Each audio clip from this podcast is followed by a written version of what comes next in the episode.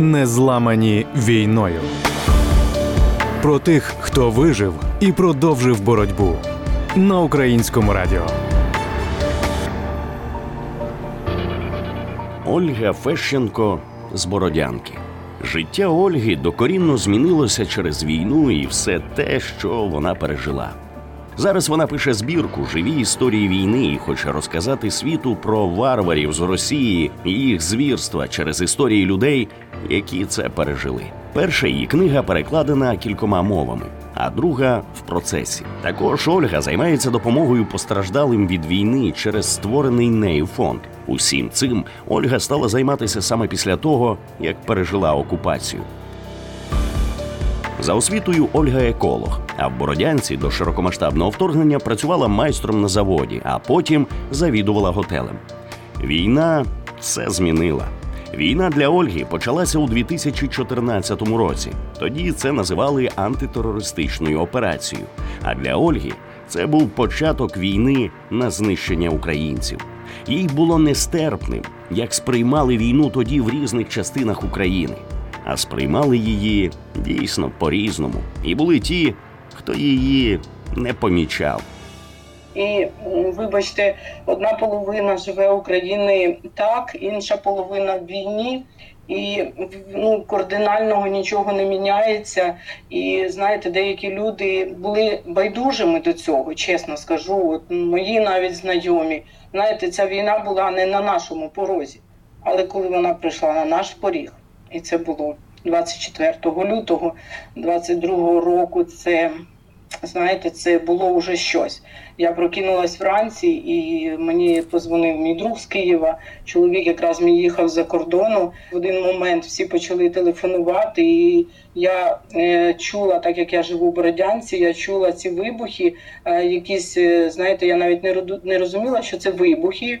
Але вже після дзвінків я почала вже відчу... ну, якби відчула і зрозуміла, що щось почалось таке страшне. Бо Гостомель не так далеко від нас, тому були глухі такі вибухи. Ольга жила зі своєю сім'єю та стареньким татом, якому було тоді 96 років. Ольга описує його як дуже активну людину, яка не виглядала на свій вік. Вранці, в той день, коли Росія почала бомбити Україну, чоловік спав, адже не дочував і просто не чув вибухів. Тато спав, я просто підійшла тихенько обняла його, і в цей момент я запам'ятаю на все життя. Я його обняла і кажу, таточку, війна. Він подивився, відкрив очі, каже, як війна? Боже, діти, яка війна? Він просто він просто е, піднявся з постілі, обняв мене, і вже мої сльози просто капали на його обличчя. Ми обнялися так міцно, міцно. І перед очима всі ці картини життя. У нього не знаю те, що було перед очима, тому що він пережив голодомор 32-го, 33-го. Він був учасником війни. В 43-му, коли закінчилась окупація України, йому було 18 років, якраз і він пішов у лави захищати, скажімо, свою державу теж тоді проти фашистів. І зараз знов повторюється, і це просто ви знаєте, це просто жахливо, коли ти от таке відчуття було, ніби якась пустота, і ця війна вже в тебе на порозі. І ми не знаємо, що нам чекати завтра, що буде що буде, куди будуть падати ці, е, вибачте, снаряди, бомби. Оце все. Ми не знали, що буде зруйнована так Бородянка. Згадуючи той момент, Ольга пригадує, що цей перший жах перекрило відчуття сильної відповідальності за своїх рідних. Тоді вона думала не про себе. Е, я б навіть не відчувала страху, а скоріше от така пустота була всередині мене, але я відчувала відповідальність. Відповідальність за свого тата, ем, відповідальність за свою маленьку онуку, якій було три роки. Відповідальність, можливо, за своїх друзів, ем, яким не було куди сховатися, бо вони жили в багатоповерхових будинках. Тоді мешканці Бородянки почали дзвонити одне одному. Всі розуміли, що треба щось робити. Війна прийшла в їх оселі. Частина людей почала виїжджати в різних напрямках, але ніхто не знав, в який бік треба їхати.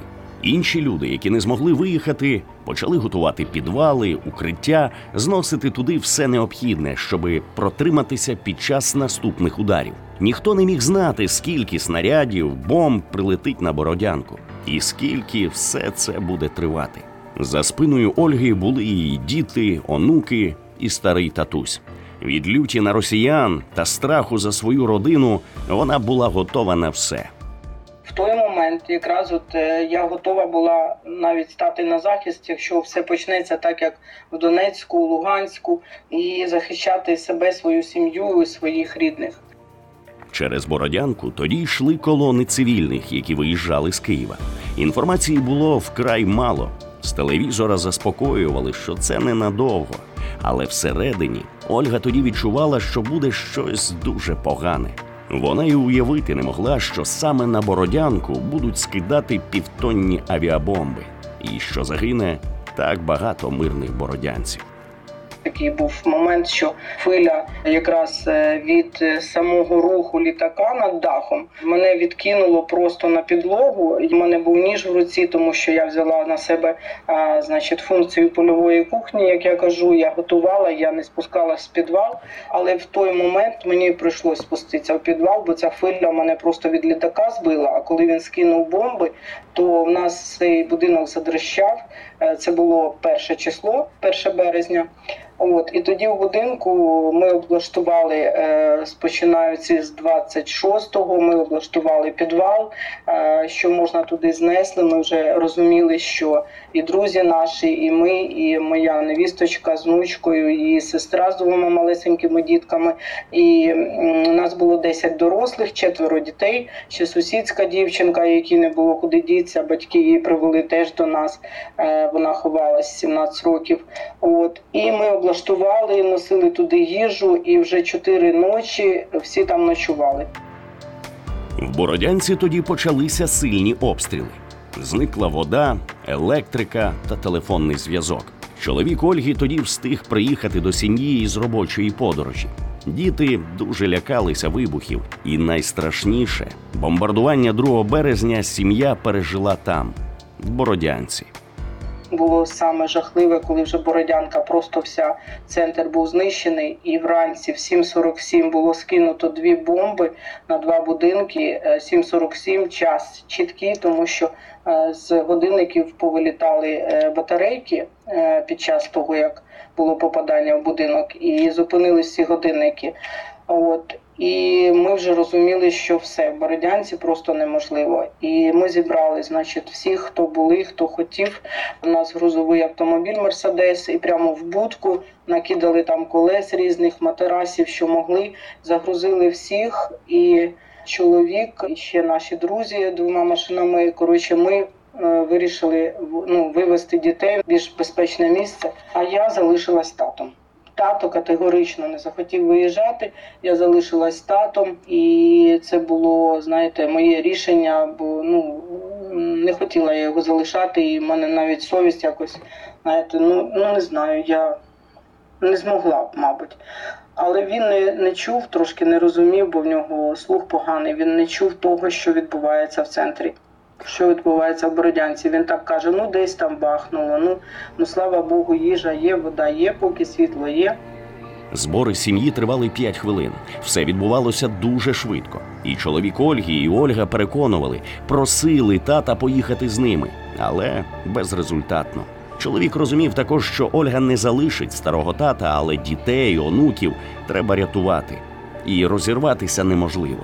Рідні прощалися.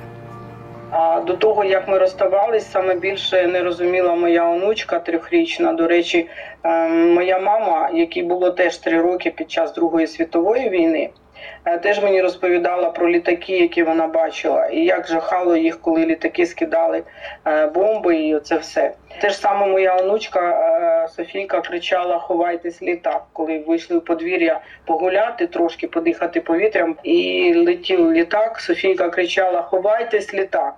І те ж саме робила моя мама, мабуть, е, кричала, тому що її розповіді звучали одинаково. І я кажу, ніколи е, не думала, що знов це повториться через стільки років в наш час, в цей, коли ми маємо творити, народжувати, подорожувати, коли ми ну просто ну цивілізовані люди, які мають об'єднуватися. А тут знищують державу, просто як варвари знищують, катують, гвалтують, вбивають, стирають з лиця землі. Я просто ніколи не думала. Ольга лишилася і молилася за те, щоб її рідні доїхали живими і неушкодженими. В майже порожньому будинку вона згадувала найкращі моменти, пов'язані з рідними. Але у мене залишилась е, сусідська дівчинка, 17-річна, і вона вже прийшла до мене в будинок. Я кажу, давай щось поїмо.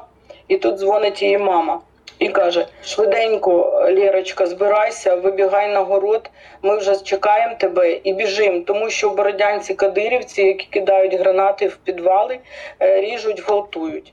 Оці слова. Я просто стою, я в такому, знаєте, штопорі, в такому просто в мене заніміння, зацепеніння якесь. І вона дивиться на мене, обхватила мене руками і каже: Я нікуди від тютюлі не піду. А мама кричить: Я швидко говорю, виходь. І оце все, знаєте, ці емоції. Е, зараз я ну, готую матеріали для книг. Я знаю, що реально уже 2 числа в Бородянці було, ми просто не знали їхню кількість. А зараз я знаю, їх було 1200 бородянці, кадирівців. І розумієте, коли ти тут, і ти не розумієш, що навіть робити, і тато, і я, і куди бігти. Ем, бігти з ними я не змогла, бо тато не побіжить так швидко. І цю е, дівчинку я умовила, все таки кажу, там твоя мама, я ну я сусідка, я тетя Оля для тебе, а там мама, давай я тебе виведу. Ольга тоді вивела дівчинку, її забрали. А по дорозі Ольга чула поряд автоматні черги та вибухи. Не було зрозуміло, що буде далі, як бути, що робити. Але треба було якось триматись, звідкись брати ресурс, як не зламатись від всього, що переживаєш. Ольга вірила, Її чоловік тоді віз сім'ю і бачив, як усюди біжать люди, і підбирав кого міг по дорозі. А наступного дня, коли відвіз молодших у тетерів, де стояли українські військові, не витримав і повернувся до дружини. Щоб дістатися бородянки, він їхав усю ніч. Чоловік розповів, що бачив дорогою, як плакали люди, яких він привіз в тетерів, коли опинилися в безпеці подалі від кошмару, який творився в Бородянці. Він переконував Ольгу і свекра, що потрібно виїжджати. Я стояла на колінах, щоб його упросити. Речі були вже в машині, все було в машині. І він сказав: Я не поїду, залиште мені собаку. От е, добре, що були харчі для котів, для собаки. От він е, дуже переживав це все, але він сказав: я своєї хати нікуди не поїду. Хоч ріжте мене, хоч в'яжіть, я нікуди не поїду. Ольга, в свою чергу, попросила друзів, які втратили майно і які все одно лишалися в Бородянці, лишитися жити в них і дивитися за татом. Усе необхідне було в хаті, і можна було протриматися місяць. Звичайно, людині похилого віку це було непросто. За місяць тоді він пережив і візити росіян, і подальші обстріли. 8 квітня Ольга їхала до нього із евакуації в дуже піднесеному настрої і в очікуванні на зустріч.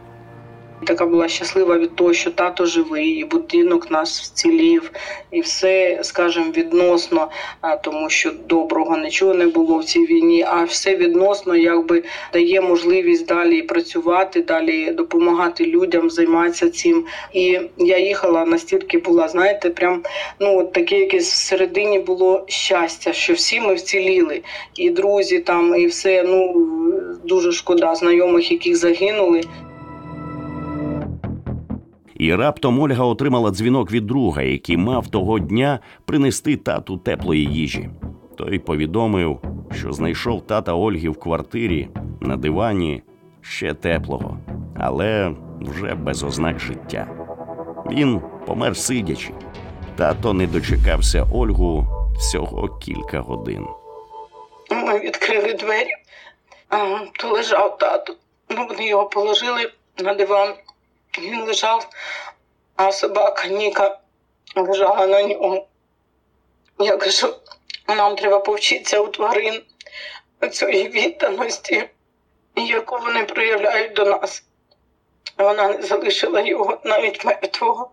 Ми тоді теж приїхали, привезли гуманітарну допомогу, вигрузили біля церкви швиденько. І ви знаєте, знову ж ці сили, ці ресурси. Я не знаю, звідки вони брались, можливо, із того моменту, що я завжди аналізую і ставлю себе на місце інших. Я розуміла, що комусь ще важко, ще важче. У когось взагалі зруйноване майно, загинули рідні, е, хтось залишився на вулиці, у когось загинули там сім'ї, без батьків залишились, або навпаки, дітки загинули. Ользі тоді було вкрай важко, але вона намагалася допомогти тим, кому було ще важче. Вона постійно намагалася знаходитись в дії, щоби не зламатися, і це допомагало. Ольга втішила себе, що тато помер, але він прожив життя в 96 років. Деяким дітям бородянці такого не судилося. Життя воно завжди продовжується, і треба, е, знаєте, от стояло попереду те, що тато мене завжди вчив допомагати. І мама, і тато допомагати іншим. Ольга не збиралась нікуди виїжджати з України. Вона хотіла перечекати із сім'єю найстрашніше на Закарпатті, а потім повернутися, попри те, що Бородянка була майже знищена. І тоді на Закарпатті вона зустріла багато людей, які прожили свої важкі історії війни. Вона зрозуміла, що це потрібно якось зібрати, передати нащадкам. Ось так і почався її проєкт Живі історії війни. Зараз до виходу Ольга Фещенко готує одразу дві книги збірки, в які увійдуть історії Іванкова, Бородянки, сіл Макарівського району та Бучі. Цю роботу вона присвячує своєму тату. Каже, не може не плакати, коли згадує ці історії, і свою історію також. Я коли ось брала ці історії теж на вже ці наступні книги, що мають бути, думала, не буде в людей таких емоцій, а вони реально по-новому, знаєте, і людина вже переосмислено про це говорить, і вона може е, пояснити, як вона себе тоді відчувала. От особливо ось я почала розповідати, і я вже навіть забула про ці емоції, і тут вони всі наверх. В певні моменти, розповідає Ольга, відчуває себе ніби іншою. Цей життєвий досвід змінив її. Людей з таким досвідом, каже Ольга, в Бродянці і будь-якій точці світу можна впізнати по очах. Очі, звичайно, у нас всіх такі видають наш оцей сум в очах, навіть будучи за кордоном, я звернула увагу, що нас впізнають якраз по очах. Ми можемо сміятися, ми можемо спілкуватися, ніби там десь десь. Да? А очі наші видають, вони сумні все рівно. Вони, вони у них біль. От біль за, за те, що відбувається в нашій державі, за те, що відбувається в сім'ях. Війна змінила людей назавжди. І цей новий досвід люди переживають по-різному. Є люди, такі як Ольга, які відштовхуються від цього досвіду і вплітають його в життя та розкривають свої найкращі якості. Звичайно, є люди, яким потрібна підтримка, щоб пережити травматизацію та біль, і в кожного цей шлях індивідуальний. Ольга стала допомагати ще більше іншим. Пише не лише книжки, а й вірші. Емоції, розповідає Ольга, важливо вловити та передати в творчості. А коли чує від людей зворотній зв'язок, то відчуває, що це потрібно. Ви дике плем'я, орки, палачі, прийшли, коли всі мирно спали. Ви підкрадались підло уночі, так визволяти йшли, а ми й не знали. Ви прокладали шлях собі вогнем і знищували все, що ми створили: будинки, храми і простих людей, і навіть мертвих, цвинтар і могили. Що буде далі? Як це зупинити, до перемоги йти і знищувати вас? О Боже, як же це простити? Це ж сам диявол вийшов проти нас. Ольга закликає інших розповідати свої історії війни, щоб їх не забули, щоб їх почули. Наша країна проходить травматизацію війною, і цей досвід пройшли інші країни, де була війна. Психологи, які працювали із населенням після війни в таких країнах, намагаються поділитися із українцями своїм досвідом, яким чином зрозуміти, як працює психіка і як допомогти собі втриматися психологічно. Про це ми розповідали в інших серіях. В одній із наших серій психолог пояснював те, як травма, ніби розпечений метал, потребує часу, щоби стати холодним. Тобто, коли травма перестає боліти, і людина може розказувати про неї, не відчуваючи сильний пекучий біль. Також в іншій серії психологи розповідали про посттравматичне зростання, коли людина знаходить сили відштовхуватися від своєї травми, як від трампліну. Але в той же час є травми, про які люди не можуть говорити з іншими. Не те, щоби написати про це, а навіть розповісти психологу чи близькій людині. Боснійська психологиня Августіна Рахманович, яка працювала із травмованими людьми в поствоєнний період в Боснії, розповідає про методику, яку називає спільні потоки. Це метод роботи з важкотравмованими людьми, які не можуть говорити про те, що з ними трапилося. Можливо, це більше підійде жінкам, бо це історія про шиття. Ви ніби створюєте власне сюжетне полотно, сюжетну картину. Ви можете створити також і малюнком. Ви створюєте це своїми руками, і ваш найгірший досвід ви вплітаєте в це полотно. Ви пишете свою історію на папері, і ось вона поряд з вами. А потім ви можете зробити з цією історією все, що завгодно. Можете викинути її, закинути в темну комору або навпаки повісити на стіну. Тому що більше це не є всередині вас, але можливо знадобиться багато часу, перш ніж цей травматичний жах піде геть від вас. В наступних серіях слухайте нові історії про незламних і сильних українців та їх досвід війни. Сценаристка Марія Лебедєва, ведучий Ігор Козак.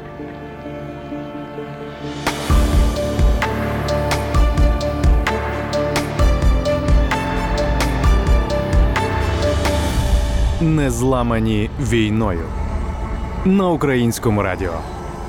Програму створено за фінансової підтримки Європейського союзу.